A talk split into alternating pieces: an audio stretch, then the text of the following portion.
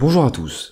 Découvrons dans cet épisode un principe financier élémentaire pour s'enrichir, acquérir des actifs et limiter les passifs. C'est parti pour quelques explications.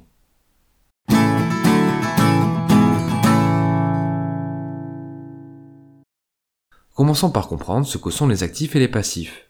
Les actifs représentent toutes les choses qui rapportent de l'argent. Ils ont une valeur économique positive sur un patrimoine. A l'inverse, les passifs représentent les éléments qui engendrent des dépenses et coûtent de l'argent. Ils ont une valeur économique négative. Prenons quelques exemples. Est-ce qu'un emploi est un actif ou un passif? Avoir un travail a un impact positif sur le patrimoine, puisque l'activité engendre des revenus réguliers. C'est un moteur d'enrichissement, donc un actif. Autre exemple avec les objets. Les objets de collection tels qu'une œuvre d'art, une montre ou une bouteille de vin sont généralement considérés comme des actifs car ils peuvent avoir une valeur économique positive sur un patrimoine. Lorsqu'on les acquiert, on débourse de l'argent pour les payer, mais ils ont le potentiel de prendre de la valeur avec le temps. Dans ce cas, le résultat final se solde par un enrichissement si on les revend. Et inversement, si la valeur d'un objet diminue avec le temps, comme un ordinateur, un smartphone ou des vêtements, alors l'impact sera négatif et il s'agit d'un passif. Autre exemple, est-ce qu'un crédit à la banque est un actif ou un passif? Faire un crédit bancaire permet de débloquer instantanément du capital. Cependant, on contracte aussi une dette que l'on doit rembourser, ainsi que les intérêts du prêt. À la fin du remboursement, on aura donc perdu de l'argent. Un prêt à la banque est donc un passif, puisqu'il a un impact économique négatif sur le patrimoine. Terminons avec un exemple plus complexe. Est-ce qu'une résidence principale est un actif ou un passif? D'une part, il est difficile d'estimer si le bien va prendre ou perdre de la valeur avec le temps. Ensuite, la possession d'un bien immobilier engendre des dépenses supplémentaires, comme des taxes ou des frais d'entretien. En parallèle, un propriétaire n'a plus de loyer à payer. Toutefois, si l'on fait appel au crédit, il y a les intérêts du prêt à prendre en compte. De plus, il y a également les coûts cachés de l'opération. En fonction de la nouvelle localisation du bien, les prix des trajets quotidiens peuvent évoluer. Mais encore, le capital emprunté pour l'achat aurait pu rapporter de l'argent s'il avait été investi. Bref, estimer si un bien immobilier est un actif ou un passif peut s'avérer complexe, car l'impact économique sur le patrimoine dépend de nombreux facteurs. En fin de compte, les notions d'actif ou de passif sont fonction des cas. Par exemple, une voiture de collection est un actif puisque sa valeur augmente. Par contre, une voiture classique est un passif car elle génère des dépenses et perd de la valeur avec le temps. Cependant, une voiture lambda peut aussi être un actif pour un chauffeur taxi ou un VTC, car même si elle leur coûte de l'argent, elle leur permet de générer des revenus. De la même façon, un système de chauffage pourrait être considéré comme un passif. Par contre, s'il permet d'économiser de l'argent et que les économies réalisées amortissent le prix d'achat, alors le bien a un impact positif sur le patrimoine. Dernier exemple, même si le crédit bancaire est un passif, il peut aussi être un levier d'enrichissement s'il permet d'acheter un autre actif dont la plus-value compense le coût du crédit. Cela peut être le cas avec l'achat d'un logement qui passe généralement par la souscription du prêt.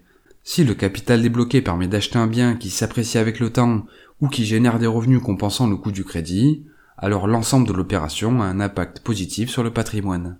Bref, le plus important à retenir est la philosophie derrière le concept financier d'actif ou de passif. Une citation de l'auteur Robert Kiyosaki l'illustre parfaitement. Pour s'enrichir, je cite, vous devez connaître la différence entre un actif et un passif et acheter des actifs. Un actif est quelque chose qui met de l'argent dans votre poche. Un passif vous en fait perdre. Concrètement, on considère que les éléments suivants sont généralement des actifs. Un portefeuille boursier d'actions d'entreprise de valeur, un bien immobilier mis en location qui génère des flux de trésorerie positifs, des royalties sur une œuvre, une épargne placée, un emploi, ou les objets qui prennent de la valeur avec le temps.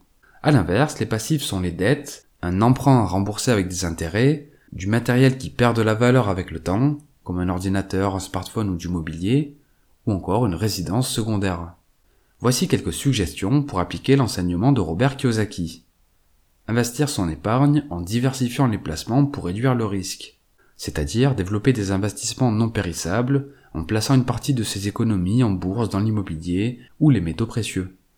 Deuxième conseil, investir en soi en se formant. Si une formation permet de maximiser sa valeur sur le marché du travail et être mieux payé, alors elle représente un actif. Troisième conseil, investir dans la création de son entreprise.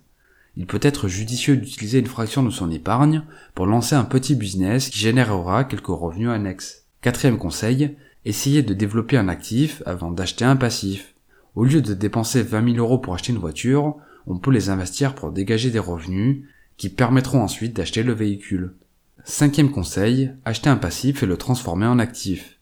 Par exemple, l'idée peut être d'acquérir une moto, mais de la louer une partie de l'année pour amortir son coût et générer un peu d'argent. Sixième conseil, tenir un fichier pour mesurer l'évolution de son patrimoine.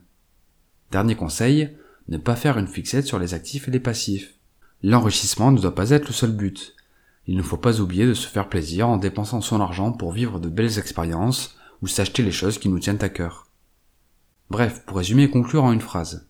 L'un des principes clés de l'enrichissement est d'acquérir des actifs qui mettent de l'argent dans notre poche limiter les passifs qui perdent de la valeur avec le temps. Merci pour votre attention, j'espère que l'épisode vous a plu. Pour ceux qui souhaitent creuser le sujet, je vous recommande la lecture des livres de Robert Kiyosaki, les liens vers leur résumé sont en description. C'était Mr. Fanjo, à très vite